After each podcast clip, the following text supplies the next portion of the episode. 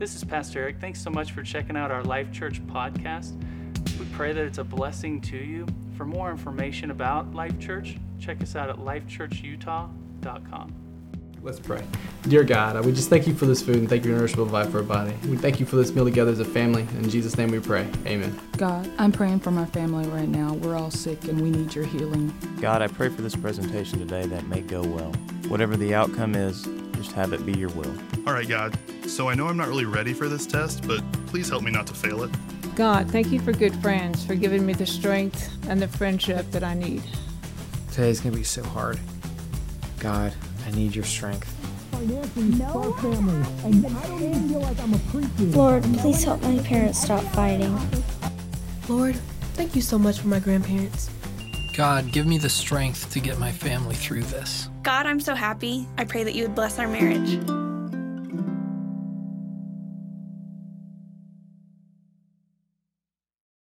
I invite you to pull out your notes for today's message if you'd like to do that.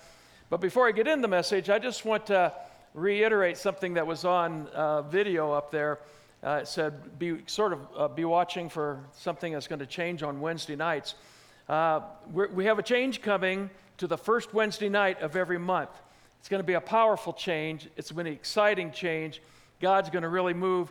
I'm excited. The staff is excited. And we want you to know to prepare yourself to be there that very first Wednesday night that we start this in April. I believe that's April the 5th and it'll be every first Wednesday of every month after that. We'll let you more de- know more details about that as we get just a little bit closer.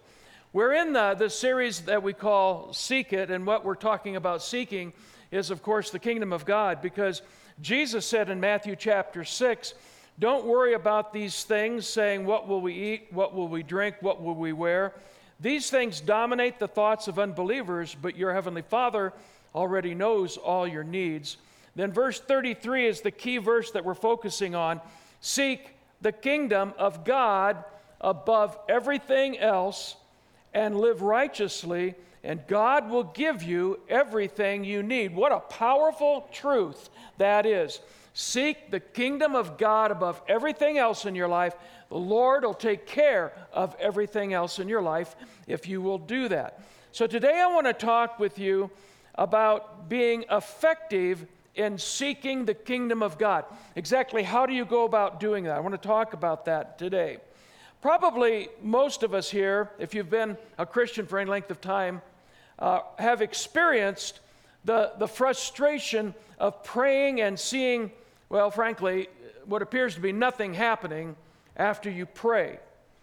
I can tell you that as a young pastor, I remember sometimes going to a hospital to pray over somebody and only to receive word later on that they were worse after I prayed for them than they had been before. And I started getting a little self conscious about that and wondering, well, God, what, what's happening with my prayers? Now, I'm probably over exaggerating that just a little bit, but there are certainly times when we don't see the power of God in operation the way we thought we would, or certainly the way we desire or hope for.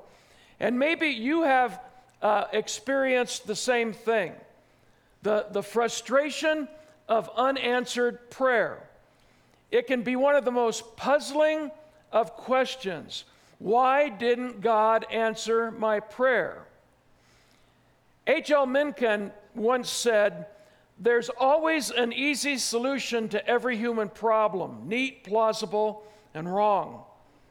And that's what I have found about this question why didn't God answer my prayers? There are all kinds of answers to that question out there that you can find. And I will say that most all of them are wrong. We have to find the answer from God. I wish that I could answer you uh, completely that particular question, but truth is, I don't always know either why God didn't answer prayer the way we had prayed. I struggle sometimes with questions just like you probably do. And you know, I don't think that having questions are wrong. I don't think that God is threatened by the fact that you and I have questions about what's going on in our lives. I just think it's important that you let your questions take you somewhere, take you to someone. Because too many believers stop with questions and never go anywhere with them. They just, st- they just sit there frustrated or angry or disappointed. Where you should go is to God's Word. Who you should go to is Jesus Christ, because the Bible says about Jesus that He is the answer. Wow, He is the answer. Now, in, in my struggles with this issue, I have come to some conclusions in my life. I, I suppose from personal study and, and maybe by observation, personal experience, the writings and the counsel of other godly people. And I have concluded that effectiveness in seeking God's kingdom, effectiveness in prayer, requires the use of four keys. And these are the four I'm going to give you today. The first key is the key of praise. The second key is the key of confession. The third key is the key of crying out to God. And the fourth key is the key of trust. So let's look at all four of those briefly this morning. The first one is praising God. I have learned that praising God is vital to opening the heavens over your life. Do you know what I'm talking about when I say the heavens being opened over your life? That means there's no barrier between you and God.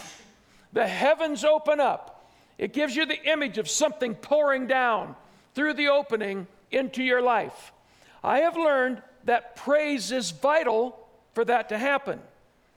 Often, the first thought that comes to our minds, however, when talking about praise is how can I praise God when I'm going through such a terrible trial in my life right now? How can I praise God? But it's right here at this point in your life that victory is either won or it is lost. Listen to Ephesians chapter 5 verse 20.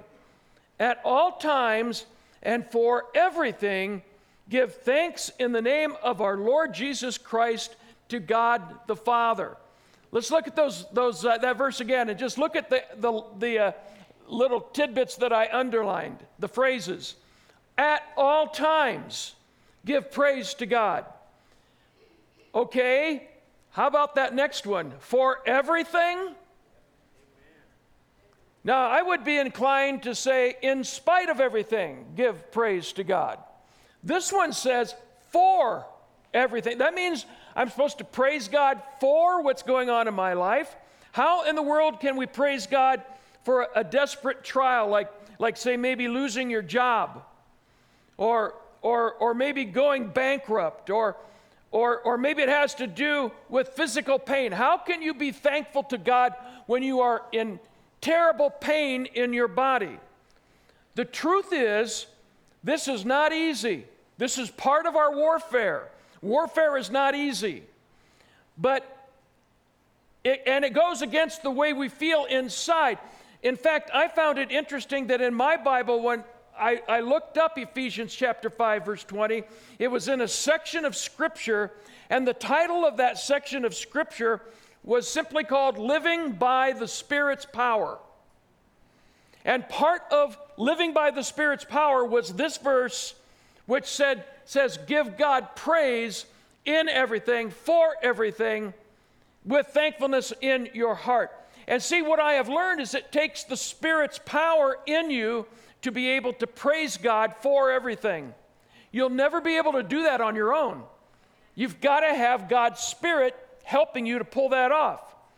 But here's why you can praise Jesus because everything that He does in your life is good even though it may not feel like it's good at the moment. One of my favorite songs that we sing right now is that song entitled Good, Good Father. I, I, don't know that there's been a time that we haven't sung that song that I've, that I've just started weeping. I have tears coming to my eyes because he's such a good, good father, and I'm loved by him. He's a good, good father. That's who he is, and I'm loved by him, and that's who I am. And what a power! That's the gospel message right there. He is a good, good father. Psalm 34, verse 8 says the same thing Taste and see that the Lord is good. What does that verse tell us about God and about how He deals with us?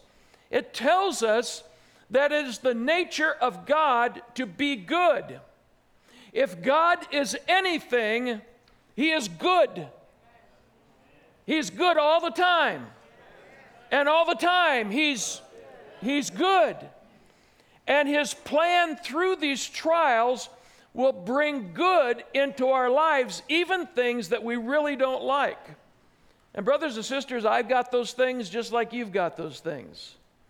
One that jumped to my mind real easily goes in our family back to 2009 because in 2009, Carrie was, was diagnosed with cancer. And um, she had to have surgery, uh, I, I believe in February or March, to, to remove the tumor. And the prognosis for her looked very, very good. But several years, just maybe a multitude of months later, she started experiencing some terrible pain in her lower back, her upper back, and in her hips. And the doctors were very concerned that her cancer had returned and had spread to her bones. And that's what they told us. My heart just sank. The Sunday before our doctor's visit, I had preached a sermon on guess what verse? Ephesians chapter 5, verse 20. I hate it when I preach these things and then I have to live them the week after.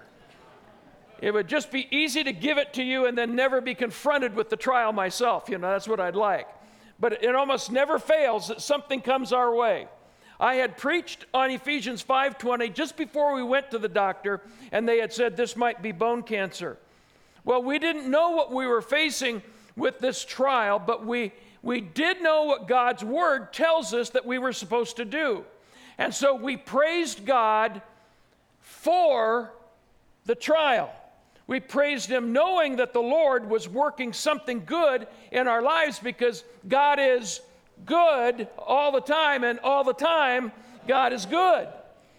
Now, I will be honest with you. I did not feel the goodness of God right at that moment.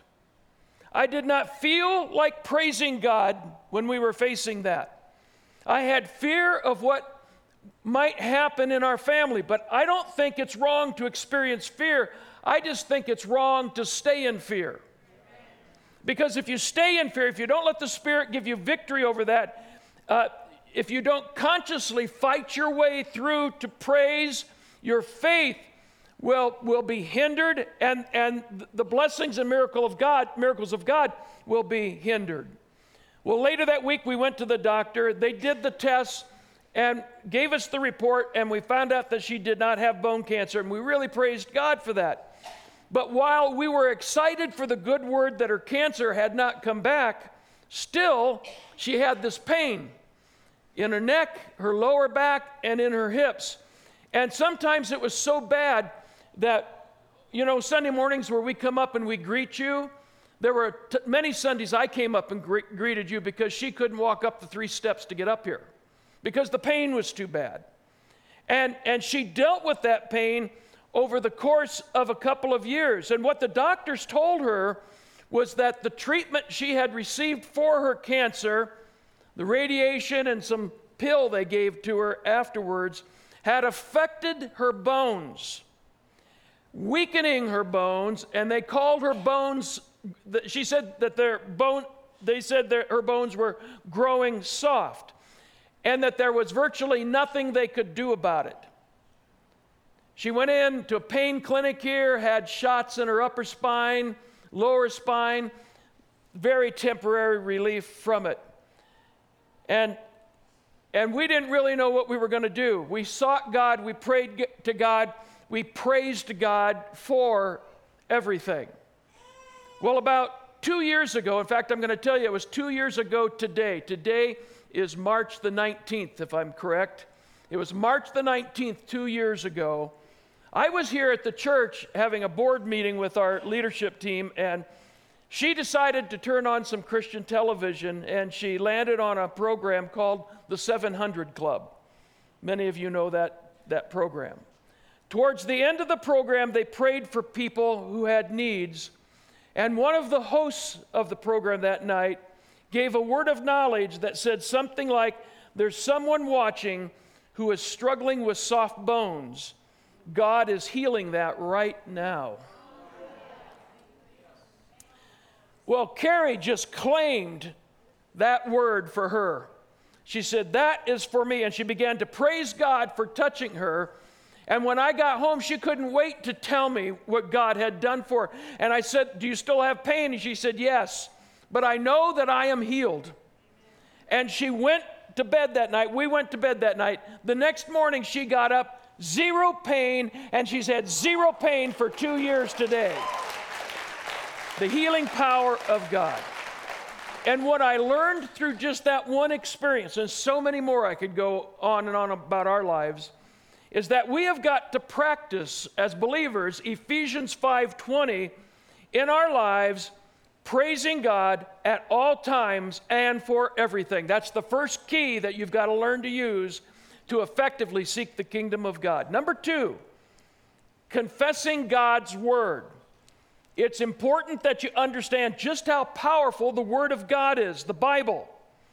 The Word of God, the Bible, is unlike any other book ever written. No other book out there, religious book or whatever, compares to God's Word, the Bible. Hebrews 4:12 says, "The Word of God is living and active."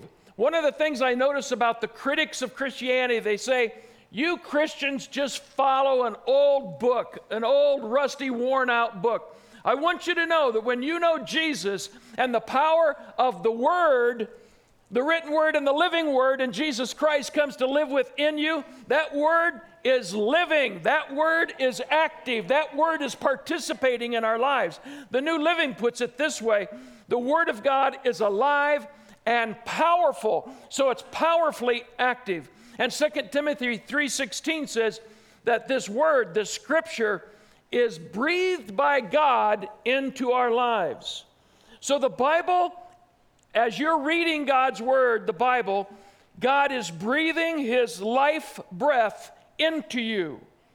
And when we read God's word, it first of all begins to transform the way we think.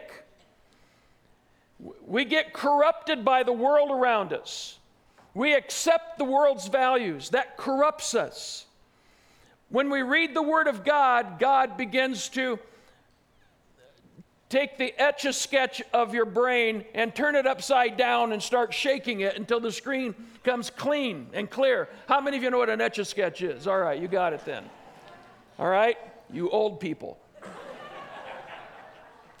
All right, so God begins to clean the screen of your brain and he starts writing a new way of looking at life. What the Apostle Paul calls in Romans 12 2 a renewed mind. It brings a change to the way you think. It takes you from worldly thinking, what someone so rightfully coined as stinking thinking, to spirit empowered thinking. You start thinking on a, in a different way. You start seeing life in a different way. You start seeing challenges differently. It, it's spirit empowered thoughts. You start seeing life from God's point of view, and that brings victory to your mind and to your heart. And the more you read of God's word, the more this transformation takes place. You just become a new creation in Christ Jesus. But God's word does more than just transform the way you think it also brings God's power to bear upon your circumstances. In Genesis chapter 1, the Bible says that God's Spirit hovered over the lifeless earth. It hovered. Some of the translations say that the Spirit brooded over the face of the deep. That, would, that word, I think, gives us a very interesting picture of what happens. Uh, The word brood reminds me of a, of a hen who broods over her eggs to, to hatch them. We who live in Utah know that, that a winter storm can, can hover, it can brood over the Wasatch Front Mountains, and in so doing, dump, dump enormous amounts of snow upon the valley floor. The point is, brooding, hovering, brings development. It develops something. You following me? It causes things to happen. Whether it's the birth of a chick, whether it's the birth of a storm, or whether it's creation itself, God hovering brought the creation of the world, the earth, and everything upon the earth. So God's Spirit brooded over the deep, Genesis 1 2 says, and it was the start of life itself. And the Bible says, then God said, Let there be. I, what I want you to see here, it was after he brooded that then he said, Let there be, and there was. Brooding first, let there be. Are you getting it? Brooding first. We don't like the brooding part because it's boring. We all have ADHD. We do in American culture. We're so used to everything flying so fast. That's not how God works. Anybody learned that? You will brood over something. God will do a deep work. The psalmist said, Deep calls unto deep. Deep things will happen while you're brooding, while you're hovering over a, situa- a situation. And that spirit of God that brought about creation, that same spirit now hovers over you when you read God's word. A brooding is taking place. God is getting ready to hatch a whole new plan, a whole new idea. He's going to bring to life something brand new that you had no idea about. It's a powerful word that takes place within you. And when we speak that word, then, God's life is released into the situation and a miracle comes to be. Hebrews chapter 13, verses 5 and 6, Amplified says, For he, God himself, has said, I will not in any way fail you, nor give you up, nor leave you without support. I will not, I will not, I will not in any degree leave you helpless, nor forsake, nor let you down, or relax my hold on you. Assuredly not. Now, I don't know how much more uh, emphatic God can be with us than what he just said right there. And so he goes on to say now in verse 6 we take comfort and are encouraged and confidently and boldly say, The Lord is my helper. I will not be seized with alarm. I will not fear or dread or be terrified. Now you have to understand that God is not obligating himself to do just any old thing that comes into your brain. It's what He has said that has power. When we say in agreement what He has said, that brings the power. And that's why you've got to know the Word of God. That's why you've got to confess the Word of God over your health. You confess the Word of God over your marriage. You confess the Word of God over those rebellious children. You confess the Word of God over your financial picture. You, you confess the, the Word of God to bring comfort to your soul, over your job, over anything that you may be experiencing in life. If God promised it, He is good for it.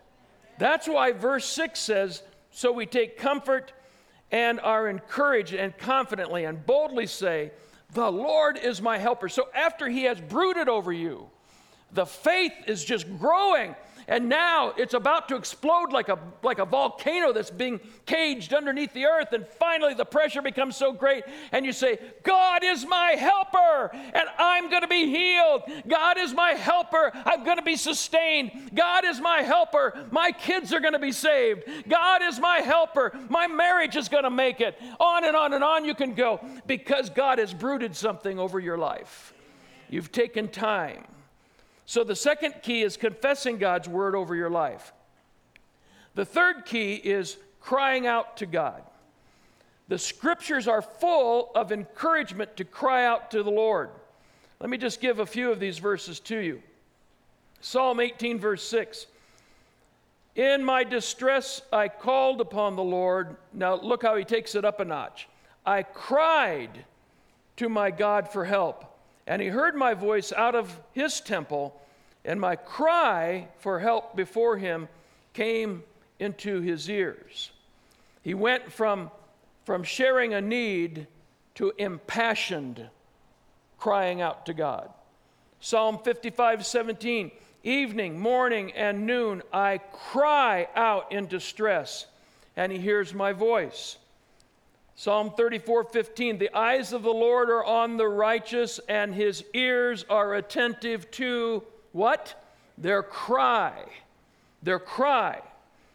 Jeremiah 33 3. Call to me, and I will answer you and tell you great and unsearchable things that you do not know. Now, one Christian writer wrote these words. Let me share them with you. And we don't have it on the screen, so you just have to listen.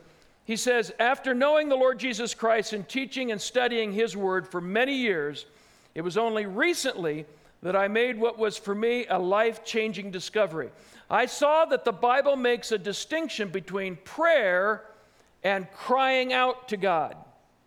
What I have noticed since that time is that He will arrange or allow circumstances to arise that seem to have no solution and then do nothing to remove the problem until I cry out.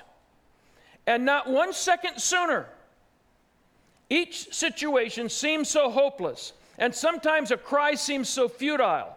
Yet, this is precisely the setting God wants in order to demonstrate His loving care and His powerful hand of protection.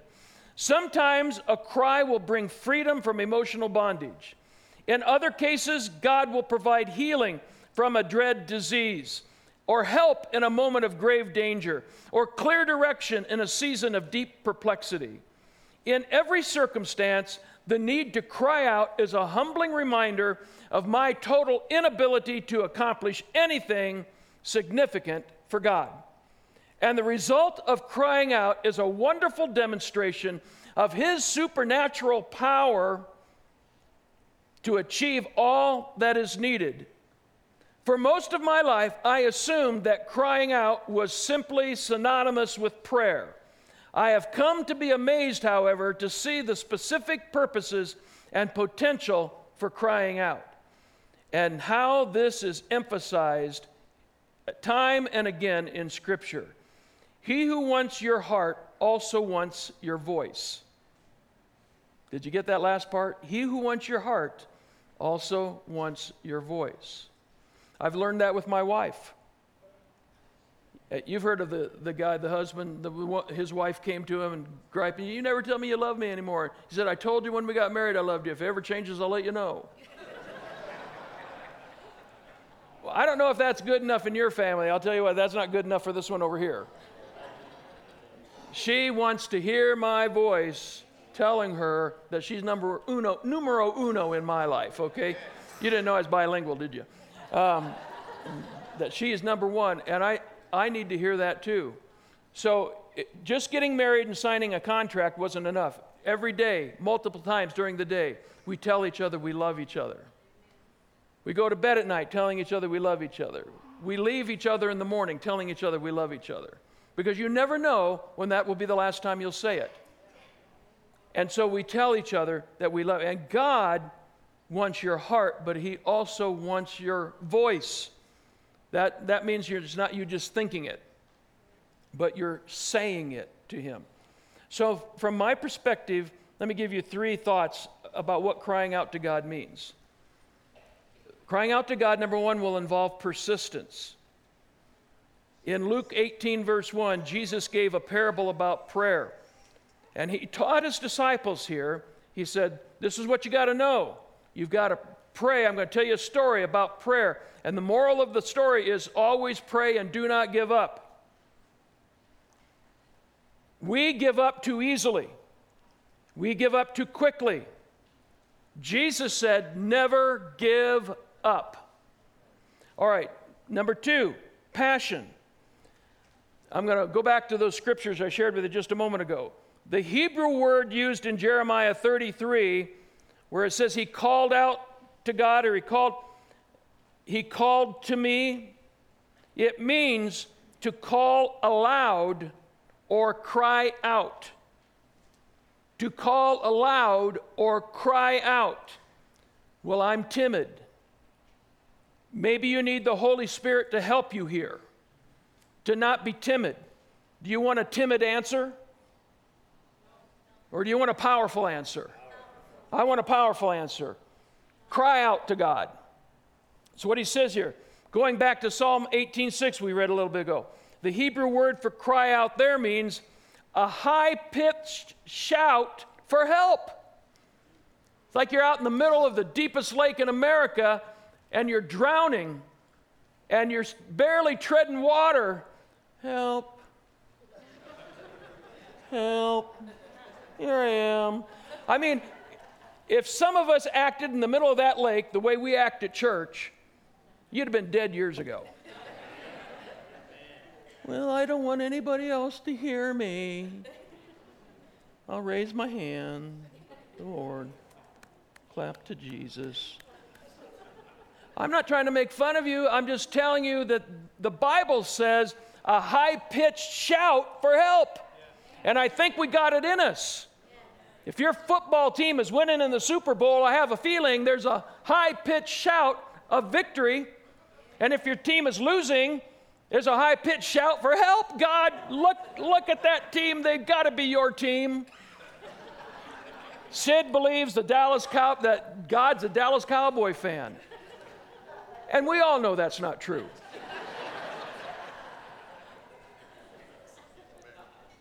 but, but my point, just simply being, we can get enthusiastic about this if we're desperate enough. This gives us a sense of an impassioned plea before God that originates deep within your soul, deep within you, and it's not concerned with what anyone else might think. It lays pride aside, it seeks God's help with great passion, okay? That, that, that's, so that's the second thing passion. Number three is patience. Galatians 6, verse 9 at just the right time, we will reap a harvest of blessing if we don't give up. So, how many of you know that God's timetable and yours are different? It says at just the right time. Well, the right time for me was yesterday. But He has a right time for all these things. I'm going to stay persistent, I'm going to stay impassioned, and I'm going to stay patient. And that's what's involved in crying out to God. Okay, number four, the fourth key trusting God. Psalm 4, verse 3 The Lord will hear when I call him. Do you trust that? Do you believe that? The Lord will hear you. So it means trusting that He's going to hear. It means trusting that He's going to work the plan out. It means trusting that His plan is good, even if I don't understand it, you don't understand it. Trusting that His timing is perfect. I just want you to know this morning that you can trust Jesus. You can trust Him with your finances, you can trust Him with your health, your jobs, your kids, your future, your marriage. Mostly, you can trust Him with your soul. You can trust Him with your soul.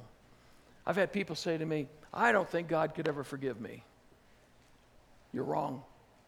You can trust Jesus with your soul. Well, you don't know what I've done. That's true, but you don't know what I've done. And I can tell you, He forgave me. The Apostle Paul, you know what he called himself? The chiefest of sinners. That means I'm the worst sinner who ever walked on the face of the planet. Any of you ever felt that way? You don't have to put your hands up. I noticed Dave Pierce's hand went up, but uh, other than that, and Terry's over there nodding. Yes, he is, or was. yeah, we, we all know that we don't deserve this. But God wants you to know that what you can't deserve, He qualifies you for because of Jesus. And if you put your faith in Christ and you say, Jesus, you paid the penalty for my sin on that cross, and I believe that, and I accept that. And sometimes people will do that and they'll have tears streaming down their cheeks, and other people will do that in a very stoic measure, in a very stoic way. And it'll just be matter of fact.